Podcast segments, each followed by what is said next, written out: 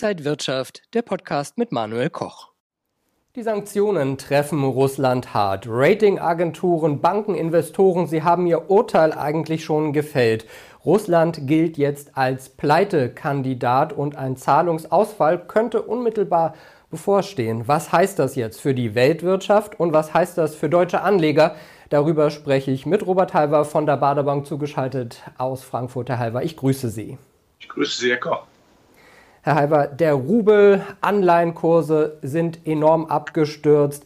Wie groß ist denn die Wahrscheinlichkeit, dass Russland, so ein riesiges Land, wirklich auch pleite gehen könnte? Es darf davon ausgehen, dass Russland seine Auslandsschulden jetzt auch als Sanktion nicht zurückzahlt. Das halte ich für relativ sicher. Ähm, man könnte natürlich sagen, das ist ja auch schon mal angedeutet worden von russischer Seite, wir zahlen unsere Auslandsschulden in Rubel zurück, insbesondere an die Länder, die uns ja unfreundlich gegenüberstehen, also USA, EU, damit auch Deutschland. Und mit dem Rubel bekommt man im Augenblick natürlich so etwas wie Spielgeld.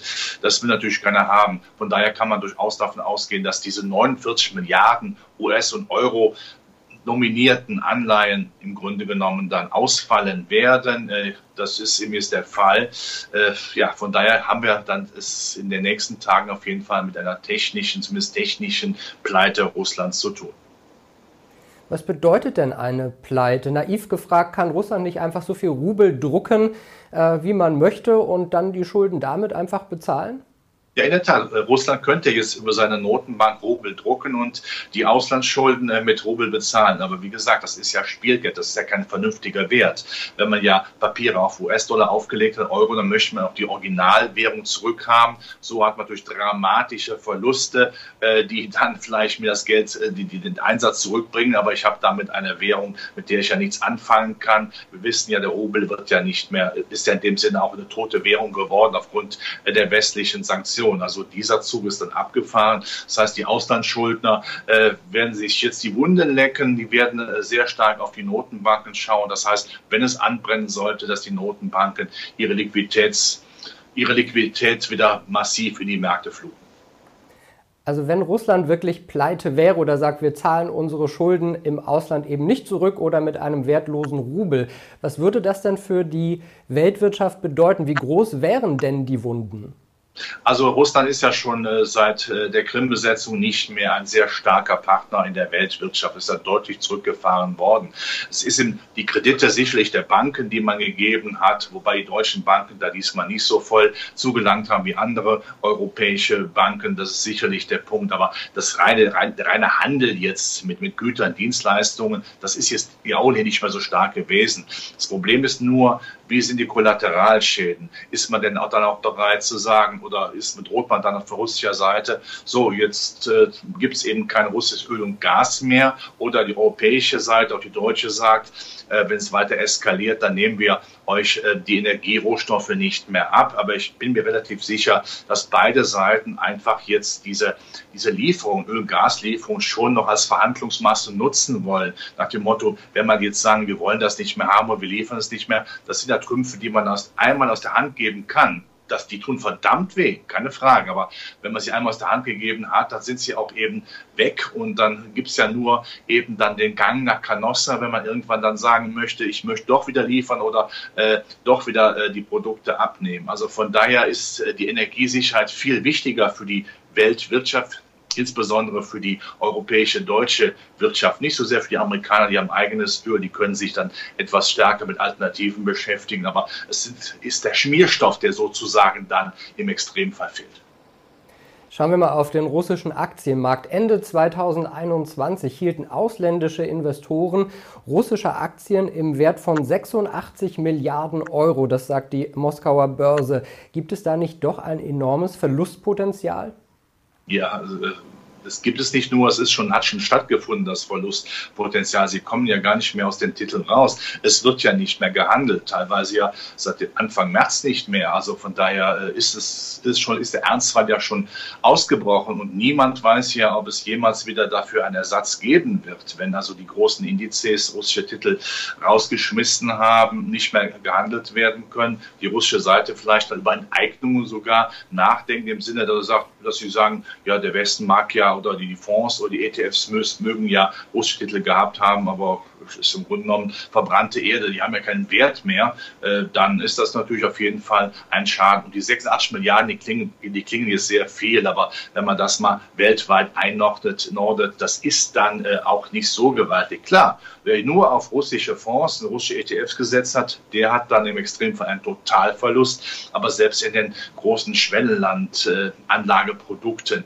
wo Russland dann vielleicht nur mit 3% oder teilweise mit 1% ver, ver vertreten ist. Das tut dann sicherlich nicht weh, weil ja auch die großen Indizes-Anbieter ja relativ schnell jetzt Tabula Rasa gemacht haben und russische Aktien rausgeschmissen haben. Ja, Sie sprechen ETFs und Aktienfonds an.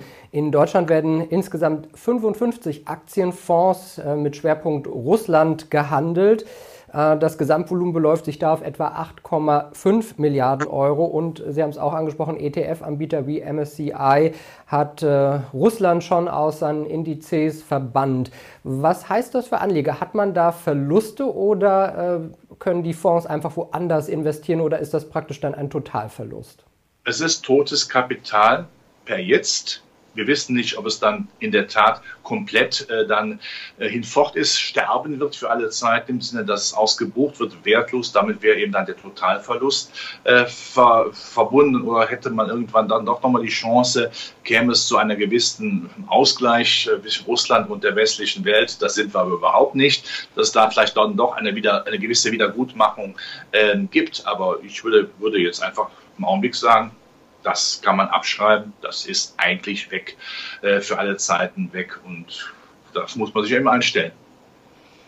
Viele große Weltkonzerne haben ja ihre Geschäfte mit Russland gestoppt, ihre Läden geschlossen, Mitarbeiter zurückgeholt, Sponsorenverträge gekündigt, äh, sich von äh, russischen Mitarbeitern getrennt. Ähm, diese Sanktionen, die das Land so hart treffen, treffen aber dann auch doch Europa und Deutschland die, der direkte Handel mit Dienstleistungen, Geschäften mit Russland, ja, abgesehen von, von äh, Rohstoffen, ist nicht mehr so groß seit 2014, 15, seit der Krim-Annexion. Aber klar ist natürlich äh, der indirekte Effekt, dass man den Schmierstoff nicht mehr so schnell bekommt, gerade für, für deutsche Firmen, die ja abhängig sind oder Deutschland, Europa abhängig ist von, immer noch sehr stark abhängig ist von russischem Öl und Gas. Das tut natürlich definitiv weh.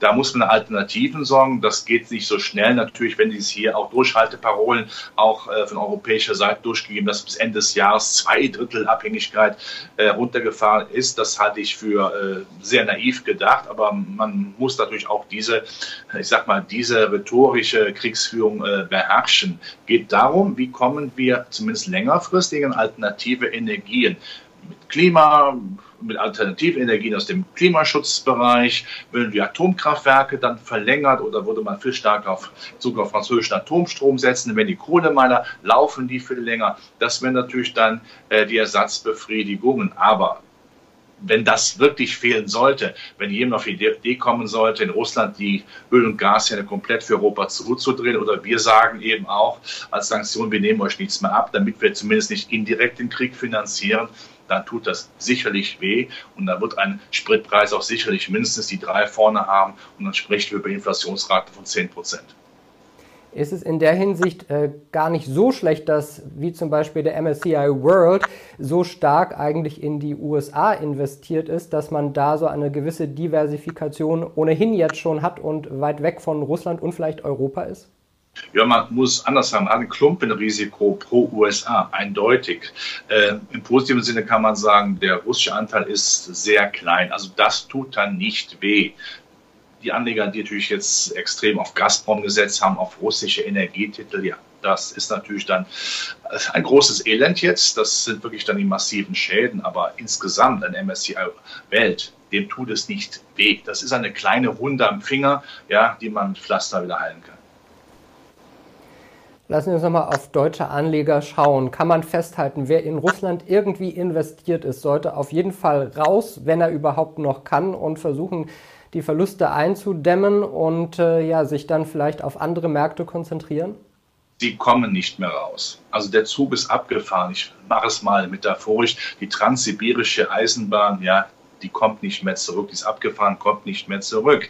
Ähm, das heißt äh, leider auch, dass die Schwellenländer auch etwas negativer betrachtet werden, nach dem Motto, ja, die Chinesen machen auch mit den Russen Geschäften, Geschäfte. Und wenn äh, wird vielleicht China dann auch irgendwann sanktioniert äh, vom West, zumindest indirekt. Und dadurch China dann auch ein Zentralstern ist für die Schwellenländer, äh, halte ich es im Augenblick für viel sinnvoller, dass man sich auf die klassischen westlichen Märkte äh, stürzt, äh, gerade auch Amerika, die ja zum Beispiel im Hightech-Sektor, äh, es geht ja alles weiter, ist ja relativ kriegsunabhängig und und auch konjunkturabhängig, ähm, dass man da also sein, sein Schicksal als Anleger, äh, ein positives Schicksal sieht oder in Europa auf die Defensivqualität, Dividendenwerte oder auf die, auf die Werte, die mit, jetzt mit Old, Old Energy und mit New Energy achten. Das macht dann eher Sinn. Aber ich denke, die Neuorientierung muss jetzt erstmal laufen, bis sich der Markt wieder gefangen hat. Und das wird leider noch dauern sagt Robert Halver von der Baderbank heute zugeschaltet aus Frankfurt. Herr Halver, ich danke Ihnen für diese Einblicke in die russische Aktienwelt. Äh, danke Ihnen, alles Gute nach Frankfurt. Danke auch. Und Ihnen, liebe Zuschauer, auch Dankeschön fürs Interesse. Bleiben Sie gesund und munter, alles Gute und bis zum nächsten Mal. Und wenn euch diese Sendung gefallen hat, dann abonniert gerne den Podcast von Inside Wirtschaft und gebt uns ein Like.